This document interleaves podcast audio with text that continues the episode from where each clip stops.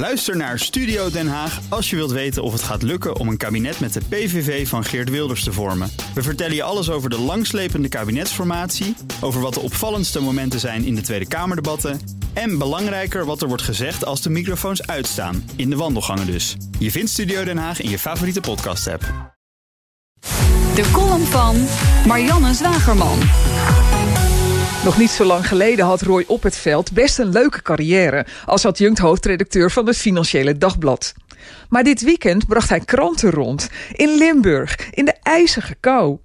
In Limburg zijn de werklozen bijna op en dus is er niemand meer te vinden die voor 200 euro per maand zes dagen per week midden in de nacht zijn bed uit wil om kranten in brievenbussen te stoppen. Dus moest Roy, die tegenwoordig hoofdredacteur van de Limburger is, zelf op pad. Twee weken geleden zou ik hem nog voor gek hebben verklaard. Ik begrijp heus dat er ooit een tijd was waarin er logica zat in het proces van het drukken en verspreiden van een krant. Maar in 2018 is daar toch geen enkel motief meer voor te vinden.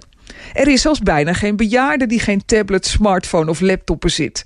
Het idee dat je uren oud nieuws op een fiets gaat rondbrengen is zo totaal debiel dat je het niet eens uitgelegd krijgt aan mensen onder de twintig.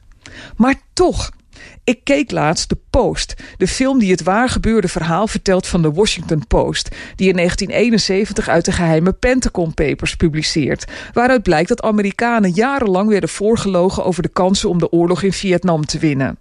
Het is een draak van een film, bedoeld als ode aan de journalistiek. Maar hoe drakerig ook, ik kreeg kippenvel op mijn armen bij de scènes waarin onder hoge tijdsdruk advocaten worden ingevlogen om de risico's in te schatten. De hoofdredacteur en de uitgever riskeren gevangenisstraffen. Ondertussen zijn de loodzetters druk om de letters in de matrijzen te stoppen. Zo ambachtelijk was het krantenvak toen nog. Het besluit valt, we gaan publiceren. De krant zakt, de grote drukpersen stampen... de pennenbakjes op de bureaus van de redacteuren schudden ervan. En ineens schaamde ik me voor de felle strijd die ik voerde tegen het museum in de hal van het krantenbedrijf waar ik negen jaar werkte. Die oude meuk moest weg bij de ingang. De toekomst moest in beeld, niet het verleden. Ik stampvoette net zo lang tot er tv-studio's voor in de plaats kwamen.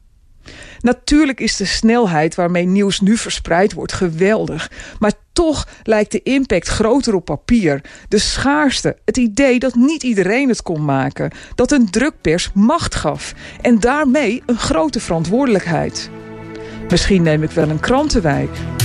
En dat zijn Marianne Zwageman. Elke dinsdag onze columnist. En u kunt er terugluisteren op bnr.nl en in de BNR-app. Ook Hugo Reitsma vind je in de BNR-app. Superhandig die BNR-app. Je kunt alle programma's live luisteren, breaking nieuwsmeldingen. Je blijft op de hoogte van het laatste zakelijke nieuws. En je vindt er alle BNR-podcasts, waaronder natuurlijk de belangrijkste, Boeken zijn in de wijk. Download nu de gratis BNR-app en blijf scherp.